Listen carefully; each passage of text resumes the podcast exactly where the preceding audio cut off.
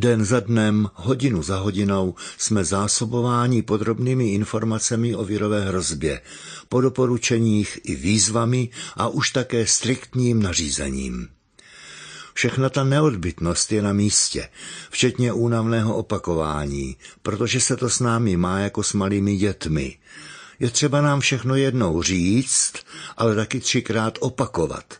Přitom nelze vyloučit pověstnou statistickou chybu, která může být osudová.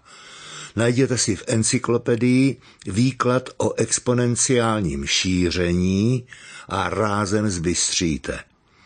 Takže znovu, 24 hodiny denně. Varování už následují milionové karantény. Rozhlasy, televize, tisk, internet chrlí bez oddechu další informace a vyplácí se je sledovat. Není ale nad zvěsti nesené od úst k ústům. Ty vymetly mouku a rýži z regálů obchodů na to tata. U nás v Hradci se kdysi říkalo, že když si někdo v kuklenách dupne, tak na Sleském předměstí už je z toho zemětřesení. Kéž by všechny vyspělé informační zdroje měly okamžitý vliv a účinek jako fámy.